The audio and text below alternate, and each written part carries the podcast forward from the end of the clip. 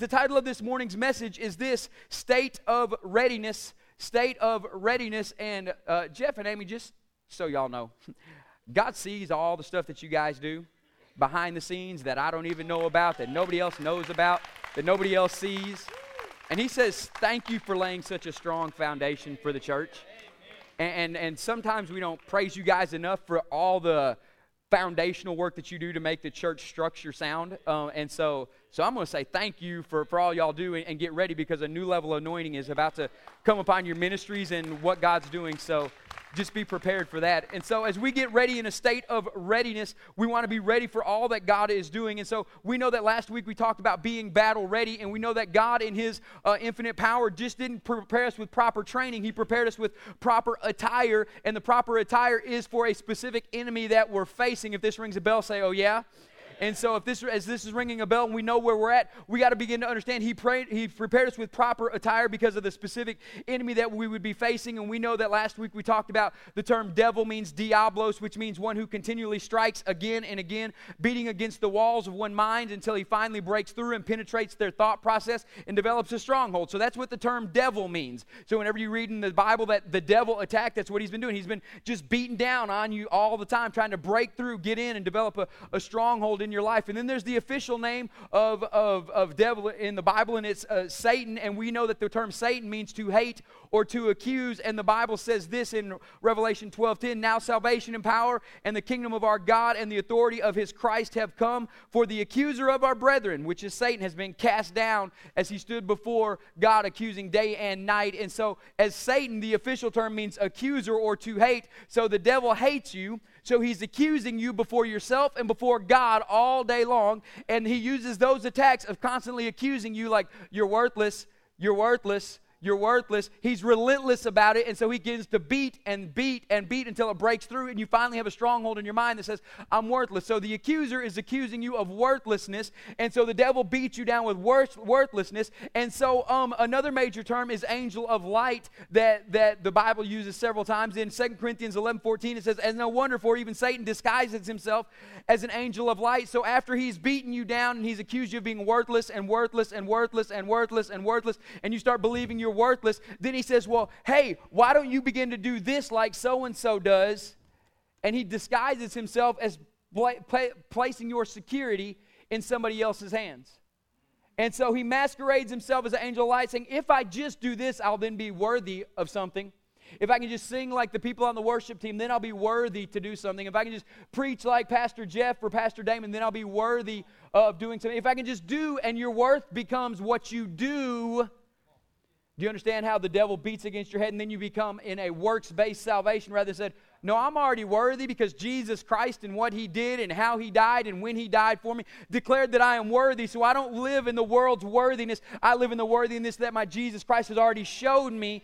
Amen. And, and so we walk like that. And so we got to be careful of the tricks of the of the devil or Satan or the angel of light, because here's what actually happens. Satan is, is his proper name. The devil is his plan of action, and angel of light is his mode of operation. And so he's trying to distract you by any one of those three things in any of those three orders. And those are what he uses to get believers out of what they're called to do and who they're called to be, and into a place of uh, bondage, and where you have to be set free from your captives. And so when we know all this, we got to know what the specific attire is that God created to fight against these attacks. And like I said last week, a ship does no good on land, and a tank does no good at sea. And so you and your spiritual attire that God has given you is designed for a, spur, uh, a specific purpose and a specific cause in your life, so that you can go through and be victorious in every area of your life. And now, I promised at the beginning of this series that I was going to go slow. I was going to make sure we, we got through everything, and it was quality and it was covered, because we're going to walk out in freedom. And last week I broke that promise, and I had somebody called me out on it last week, said, you know, you kind of rushed it a little bit last week.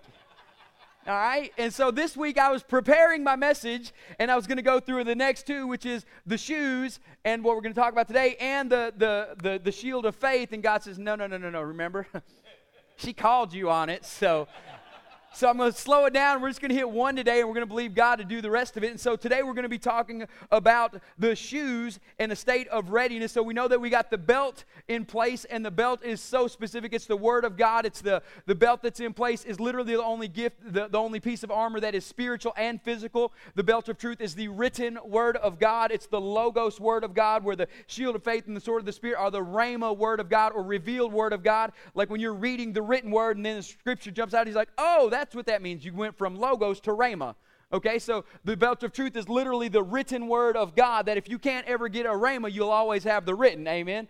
And the written is always there for you to carry with you wherever you go, to have it in place. And the written holds everything else in place. And so you have the belt of truth. And then we have the breastplate of righteousness that we talked about last week, that it is your righteousness that God has given you. And as the, the, the, the Roman soldiers wore this huge breastplate, and it was like layers of fish scales, so you could have mobility and stuff like that. As the pieces of brass would rub against each other, it would begin to develop a distinct shine to it. It wouldn't wear out because of activity, but if there was ever a time when it was inactive, it would begin to tarnish. Your righteousness is the exact same way. If you don't continue to walk in your righteousness, it'll begin to tarnish. But the more you use your righteousness that God gave you, and it is your righteousness because He took your sin and gave you His righteousness, so it is yours to wear, to operate in, it'll develop a shine and a luster, and it'll be noticeable not just for the church world to see, but for the rest of the world to see as well. And so you need to begin to walk in your righteousness like never before. We're going to jump into the shoes today, and I want to begin to emphasize this as we begin. Um, state of readiness is the title, and militaries live in a state of readiness. Militaries live in a state of readiness. How many of y'all have ever been in the armed forces? Lift your hands up high. All right, y'all give them a hand clap this morning. That's awesome. As we got people in the armed forces, there was never a time while you were there that there was not a state of readiness that always took place. The militaries are always in a state of readiness. They're always at a desired place of ready to go to war. There's always that underlying thing that they know beyond a shadow of doubt, no matter what we're doing, we must be ready at this moment, at this time, because when we're called upon, we got to be ready to go. And the problem is with most believers, we don't live in a state of readiness. We let the battle come to us. And when the battle comes to us, we're unexpecting of it, and we're not ready for it. And by not being in a state of readiness, we get caught off guard. And so we're already beat down before we can even get up and try and fight back. And so it's time that we change that, and we get ready for a state of readiness that we need to begin to operate in. And God, tra- the, the state of readiness comes from being trained to go. And now listen to this. We're going to jump into Ephesians chapter number six. And verse ten is where we're going to start, and we're going to read the next five verses. Ephesians chapter six, starting in verse ten, and we're going to read the next five verses. And so as we're turning there, the Bible says, finally, be strong in the Lord. Remember, it's in the Lord and in His strength that we're doing all this. Put on the whole armor of God that you may be able to stand against the schemes of the devil. For we do not battle against flesh and blood, but against the rulers and against the authorities and against the cosmic powers over this present darkness, but against the spiritual forces of evil in heavenly places. Therefore, take up the whole armor of God that you may be able to withstand in the day of evil, and having all you can do, having all you have done to stand, stand firm. And get this, this is how you begin to stand. We don't stand like this, like we're weathering a storm. You literally stand, like we talked about a few weeks ba- back, as a pancratist, one who exhibits all power, all authority. Jesus said before He went up to heaven, all authority in heaven and on earth has been given to me. Therefore, you go in my name, that means with His authority, and change the world that you live in. And so when you're standing, you're not standing just weathering the storm and saying, I hope it passes by. You're standing as a mighty armor man of God with all power and authority against the fighting enemy that's coming against you. You need to start picturing yourself different in the battle. Some of you have pictured yourself getting beat up and broke down the whole time just because when you get a different image of you, the devil already knows who the real you really is. And he already has the real image of you because it's what God sees. It's just got to change in your mind so you get the real image of who you are. So when you've done all you can do to stand, stand firm. Stand, therefore, having the having fastened on the belt of truth and having put on the breastplate of righteousness. And as for and as shoes for your feet, get ready for this, as shoes for your feet, having put on the readiness given by the gospel of peace. Having put on the readiness given by the gospel of peace. Now this term peace that we read about here under gospel of peace literally means this in the Greek. It means a peace that prevails or a conquering peace. A peace that prevails or a conquering peace. We must begin to re- live a lifestyle in a peace that prevails and is a conquering peace. The shoes Paul is talking about were made of two parts. The first part was the shoe, and, and, and it was this part from the top of the ankle to right above the knee. And as it started here and it would end at the top of the ankle, this was vital to the warrior's um, um, armor, because this, if you ever had a leg injury in the midst of battle, you were as good as dead. If you ever had a leg injury in the midst of battle, you were as good as dead, especially in hand-to-hand combat. If somebody broke your leg and you fell down and you can't fight back, you're as good as dead. And so these shoes that we're going to talk about are so vital to your Christian walk that if you don't begin to wear them and use them, you'll realize very quickly, oh, I've been losing the battle the whole time, not because my faith is wrong, it's because I forgot my shoes.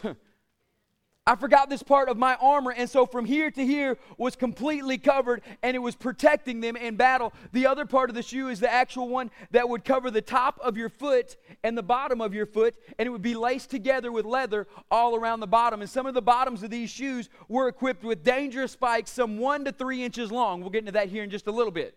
Some one to three inches long, and they were tied tightly to the feet of the soldier that was wearing them. And now literally, Um, the King James Version says, and having your feet shod with the preparation of the gospel of peace. That word shod literally means this, to tie underneath. It means to bind underneath, or to bind to your feet. So literally what you bind to your feet is what you walk on. A lot of you think Jesus was walking on water. He wasn't walking on water. He was walking on peace. He had something bound to his feet. And so in this, you're going to have to get to the point where you receive the gift of peace this morning, but you leave walking on the power of peace this afternoon. There are two different things, and if we as the church will come and get the gift of peace but leave walking on the power of peace, we'll have a different transformational lifestyle than we've ever had before. God will change your life in the midst of it. And so it literally means this, to bind something very tightly under the bottom of one's foot. Peace is not something you are in, but it's something you are bound to, and therefore wherever you go, there should be peace in every area of your life. Let's talk about the first kind of peace. I want to talk about a conquering peace. God didn't call you to safe places. He called you to faith places.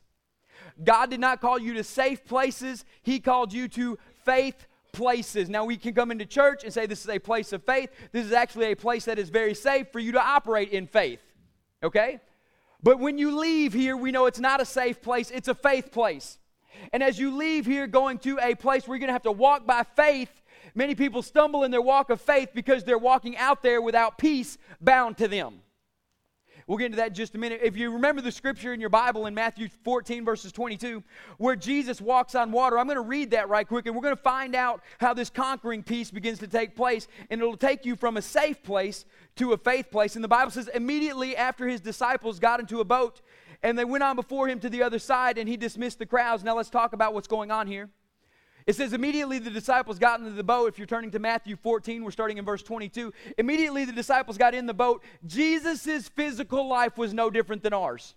If you'll follow Christ through the scriptures, this is what had happened. Jesus just did a great miracle. John the Baptist got beheaded. All-time low. He just went, so as John the Baptist got beheaded, he was depressed. He, the Bible specifically says he was trying to get away from everybody. He says, leave me alone, but the people followed him anyway. And so after he was teaching them for a time period, miracle, John the Baptist died, I'm going to feed the five thousand. Okay? Immediately feeds the five thousand. He says, disciples, get into the boat, go to the other side of the sea, I'll catch up with you. I'm not sure why they didn't ask how you're going to catch up with us, but he just, they were obedient, they got in the boat and they went. In the midst of, okay, miracle, John the Baptist died, fed the five thousand, big time high. Boom, immediately after the great miracle, a great storm. Have you ever noticed that everybody looks at Jesus like, oh, Jesus just must have had the greatest life? No, his life was just as much of a roller coaster as yours and mine. He had the ups and downs just like we did. The problem that we have that Jesus didn't have is in the midst of our roller coaster, we take the ride, and he says, I'm controlling the controls. That's good. That's good. In the midst of it, we want to get on the roller coaster ride, and he says, no, I'm the operator. This peace will get you to control your environment like never before. And so immediately the disciples got in the boat, went to the other side, and while he dismissed the crowds, and after he had dismissed the crowds, he went up on the mountain by himself to pray, and when evening came, there he was alone. But the boat by this time was a long way off from the land, listen to this, beaten by the waves, for the wind was against them. And this was the fourth watch of the night, and he came to them walking on the sea. But when the disciples saw him, immediately, excuse me, but when the disciples saw him walking on the sea, they were terrified and said, "It is a ghost." And he cried out in fear. But immediately Jesus spoke to them, saying, "Take heart, it is I, do not be afraid." And Peter answered them, "Lord, if it is you, command me to come to you on the water." And he said, "Come." Now, we're going to break this down just for a little bit before we get into the, the, the big crux of this message, because if we get this story right, the message will make a lot more sense and be a lot more applicable to you. So here's the deal. You got Jesus who said, disciples, get into the boat, go across the sea. Now, it's a difference between the disciples getting in the boat and Joel getting in the boat, okay? The disciples were skilled fishermen. They had been on the sea all their life. They understood the waves. They understood the wind. They understood storms. They understood it like Joel doesn't ever understand it. If it's raining, I'm going in the house, right? They understood how to navigate the storms on the water. They weren't dealing with ignorant people here. They knew what the storms were like. They knew how to get across the sea. This isn't their first rodeo on a wavy, on, on a wavy sea or with the storm of the sea. This storm was so bad that they were rowing against it and they were getting nowhere because the waves were and the winds were against them. How many of y'all have ever felt that the waves and winds were against you? I mean, come on now. And so in this, the waves and wind are against them. They're getting nowhere. And some of y'all's spiritual lives, you figure like this. Here comes Jesus walking on the water. He comes out strolling on the water, and the winds and the waves were bad enough that they look out and see a dude walking on the water, and they freak out and say, "It's a ghost." Y'all are grown men. Are you kidding me? And they say, "It's a ghost." And Jesus said, "Take heart," or "be of courage. It is I. Do not be afraid." And Peter looks out with boldness and says, "Jesus, if it's you, tell me to come." And Peter said, and Jesus said, "Come on." What is the difference? In this conquering peace that we're talking about, Jesus had something bound to him that didn't enable him to walk on the seas, that enabled him to walk on peace in the midst of the storm of the seas. Because listen to this. This gets good. When Jesus stepped on the water, the water didn't calm down. The waves were still just as bad. The waves were still storming against him. The wind was against him. But even in the midst of the worst windy, wavy storm ever, Jesus says, "Hey, buddy, where y'all at?" He walked right through the storm. He didn't calm it immediately. And as he walked through the storm on peace, which gave the appearance of him walking on water, Peter looks at it and says, "Whoa, something's different about this. Huh. This is Jesus." Check this out. "Jesus, can I come?" God's looking for that kind of faith. I'm telling you, God is looking for people with that kind of faith to see Jesus doing something. "Jesus, can I come?" And Jesus, I believe, without hesitation said, "Come on." But get this, when Peter started walking on the water, he walked on it for a little bit, but then he looked around at the winds and the waves and began to sink. What is the big difference? Jesus walked in the power of peace. Peter walked in the gift of peace. Peter walked on what Jesus had, not what he personally possessed. When Peter began to personally possess it, it was no longer a gift, but it became a power. Jesus never walked in somebody else's gift. Jesus walked in the power of peace where Peter walked in the gift of peace. And it's time for believers to sit themselves in an environment of peace for so long that you understand the gift, but begin to tie it to yourselves and begin to walk in the power of it. Jesus, when Peter began to sink, pulled him up and set him back in the boat and said, "Why do you doubt?" And immediately he didn't just calm the winds and the waves. They were on the other side. You don't even hear any more about the storm. Jesus was walking on the water, the, above the water, above the waves. The wind didn't control him, and he had power over the storm. Peter came out on Jesus' peace, and listen, inspired faith without peace will cause you to sink.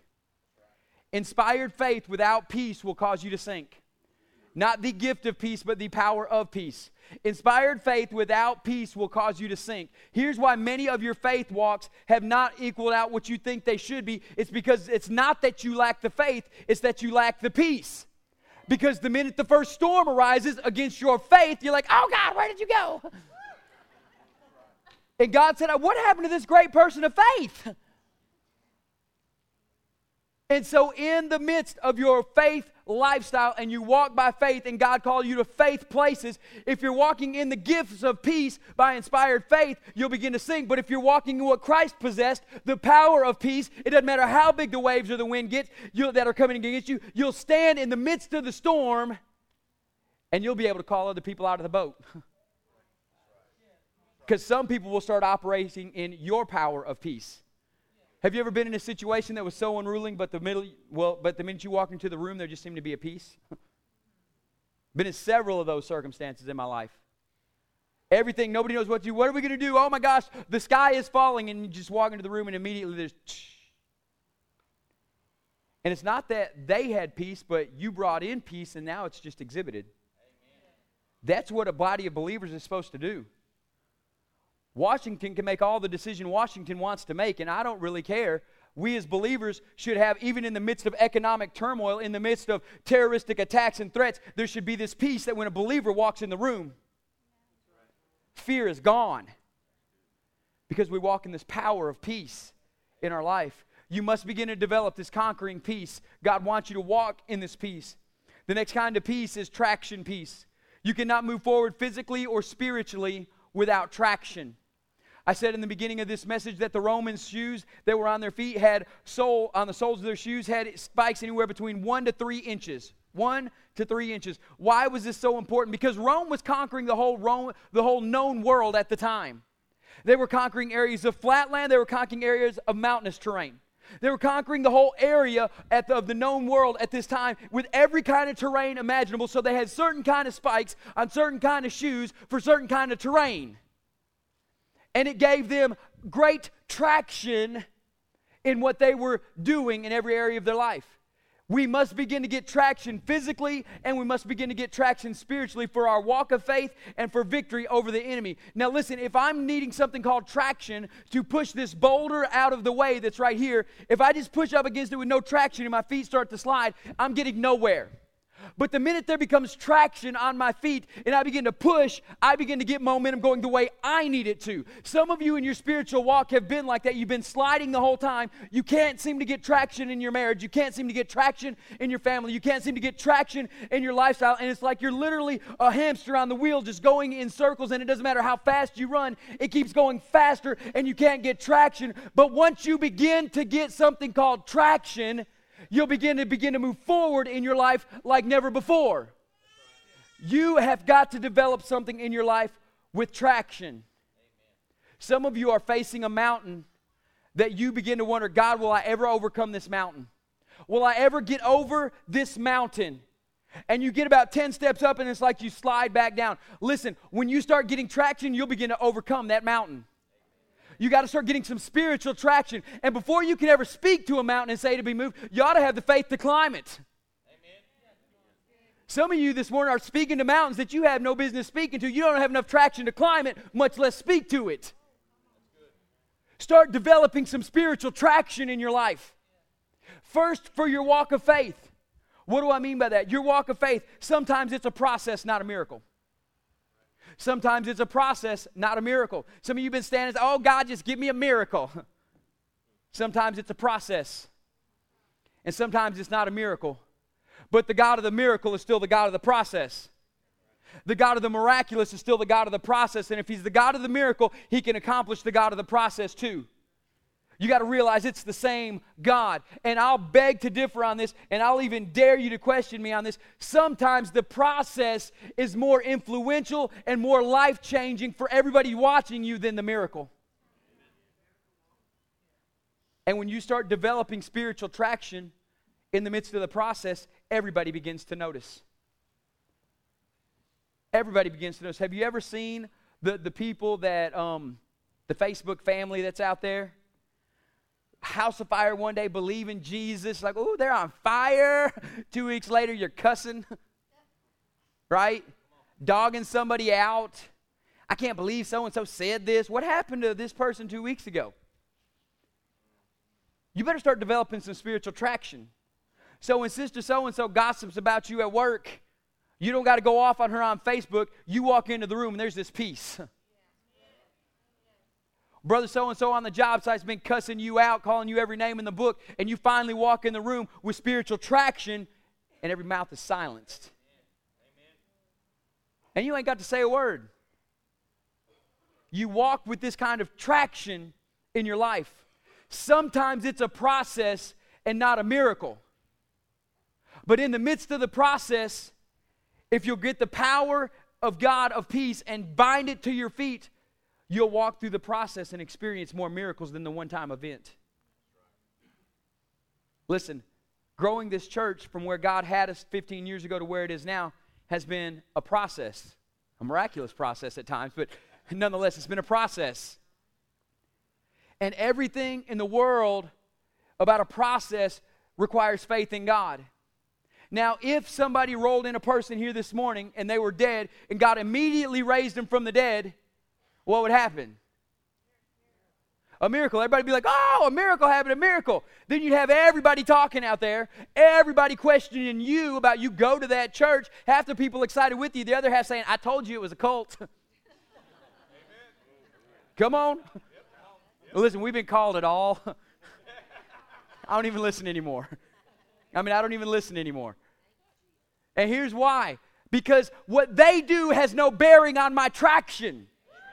I'm going to develop traction with leadership and staff in a body of believers that's going to move forward and have a dynamic work for the kingdom of God. Let the world say what the world's going to say. We'll prove it out to them by our traction and our walk of faith, and we begin to see God do amazing things in our region and community. Let's get some traction. First of all, get it for your personal walk of faith. The second, you get it for victory over the enemy. Now listen to what I said. I said this um, shoes that we're wearing had one to three inch spikes on it. And say for just some certain reason, you don't have a sword or a shield anymore, and somebody begins to attack you, what you got? You got spikes. Boom!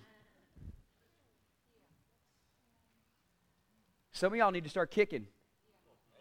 Some of y'all need to start kicking.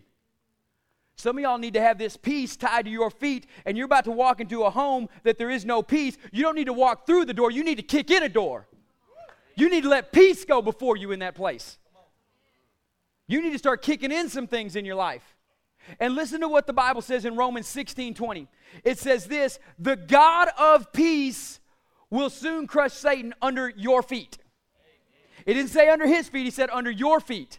The God of peace will crush Satan under your feet. Now, there's two important things to note here. That it's your foot, but it's not the peace of God. It's the God of peace. See, a lot of us will get that interchangeable, and it's not interchangeable. The God of peace is different from the peace of God. The peace of God is a gift, but the God of peace is the power source behind the gift. I would rather have the God of peace than the peace of God, because if I got the God of peace, then I got the peace with the God. Okay, some of y'all should have got that.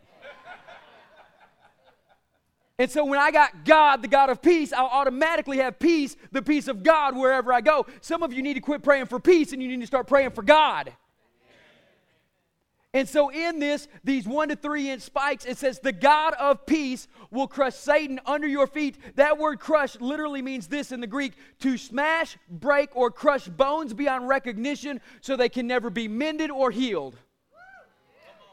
Now, come on. It says, the God of peace will crush Satan under your foot to a point where he can't be broken, mended, or healed. Basically, you'll never have to fight that battle again. You battled insecurity all your life, and now the God of peace shows up. He's crushing insecurity under your foot, and now you, if you got those one to three inch spikes, when you got somebody under your foot with a three inch spike in their chest, they ain't moving.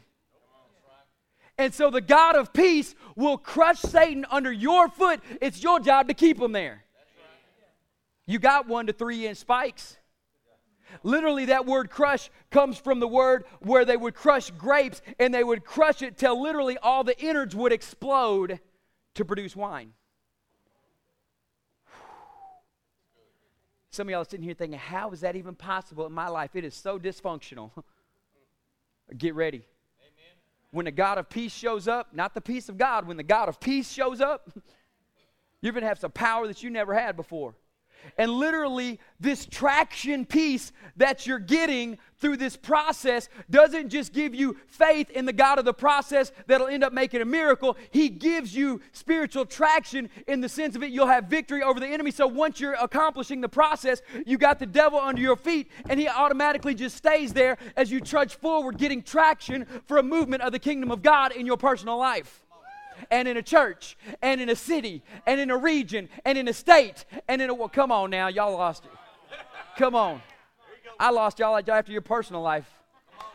Some of y'all are just thinking, if I could just get it in my personal life, woo, we'd have worldwide revival. Well, let's get it because the world needs worldwide revival. Let's do something with this traction. So we got conquering piece, we got traction piece. Now we have the best one, we have power. The power piece.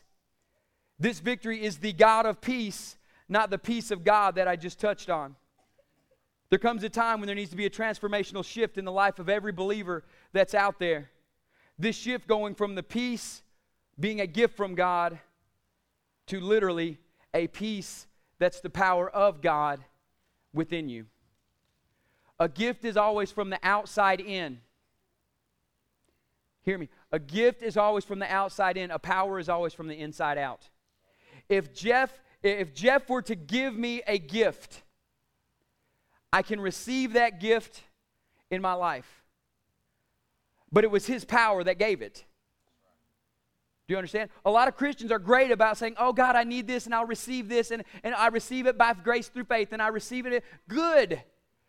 But once you receive it, don't let go of it. Bind it to your feet so it's with you wherever you go. Don't receive the gift of peace here and leave it when you walk out the door. I say that for a specific reason, because the gift that you get should become a power source from within that you then give out. If, if, if, if it is your job to receive the gift and I give you the gift, it was my power that gave you the gift. But when I give you the gift, it's now in your power to do whatever you want with it. You can leave it on the chair. You can leave it at the altar. You can flush it down the toilet. You can leave it in your car. You can go out to work tomorrow without it. The problem is God gives tons of gifts every Sunday morning that come in the shape of power that you now possess, but you walk out of it in here and leave it. The difference is when you receive this gift of peace this morning, it needs to be such a power source that you bind it to your feet, that you never go anywhere without it. The gift of peace is the power of God. So as he gives you the gift of peace, it doesn't need to stay a gift. It needs to be utilized in your spirit and become a power in your life. The power of God to change the world that you live in. If some of you would walk in power, not just peace, you'd have a different lifestyle. Because here's the thing. Some of you hold this gift so lightly that anybody can knock it out of your hands. Peter held the gift of peace lightly, and when he walked on water, he looked at a wave and said, oh, you're bigger than Jesus. Some of you will receive the gift of peace here this morning, and as soon as you experience confrontation out there, you're going to drop it. You're going to go back to the old ways, and you just drop the power. That's why it's so important to do this. To train in peace long enough that you start operating in the power of it. To train in not just peace, but train in the God of peace long enough till you start operating it in the power of it. When you train in peace long enough and you begin to understand what peace is like, you'll begin to operate in the power of it. And you no longer are saying, listening to Jesus say, come, you're the one telling others, get out of the boat.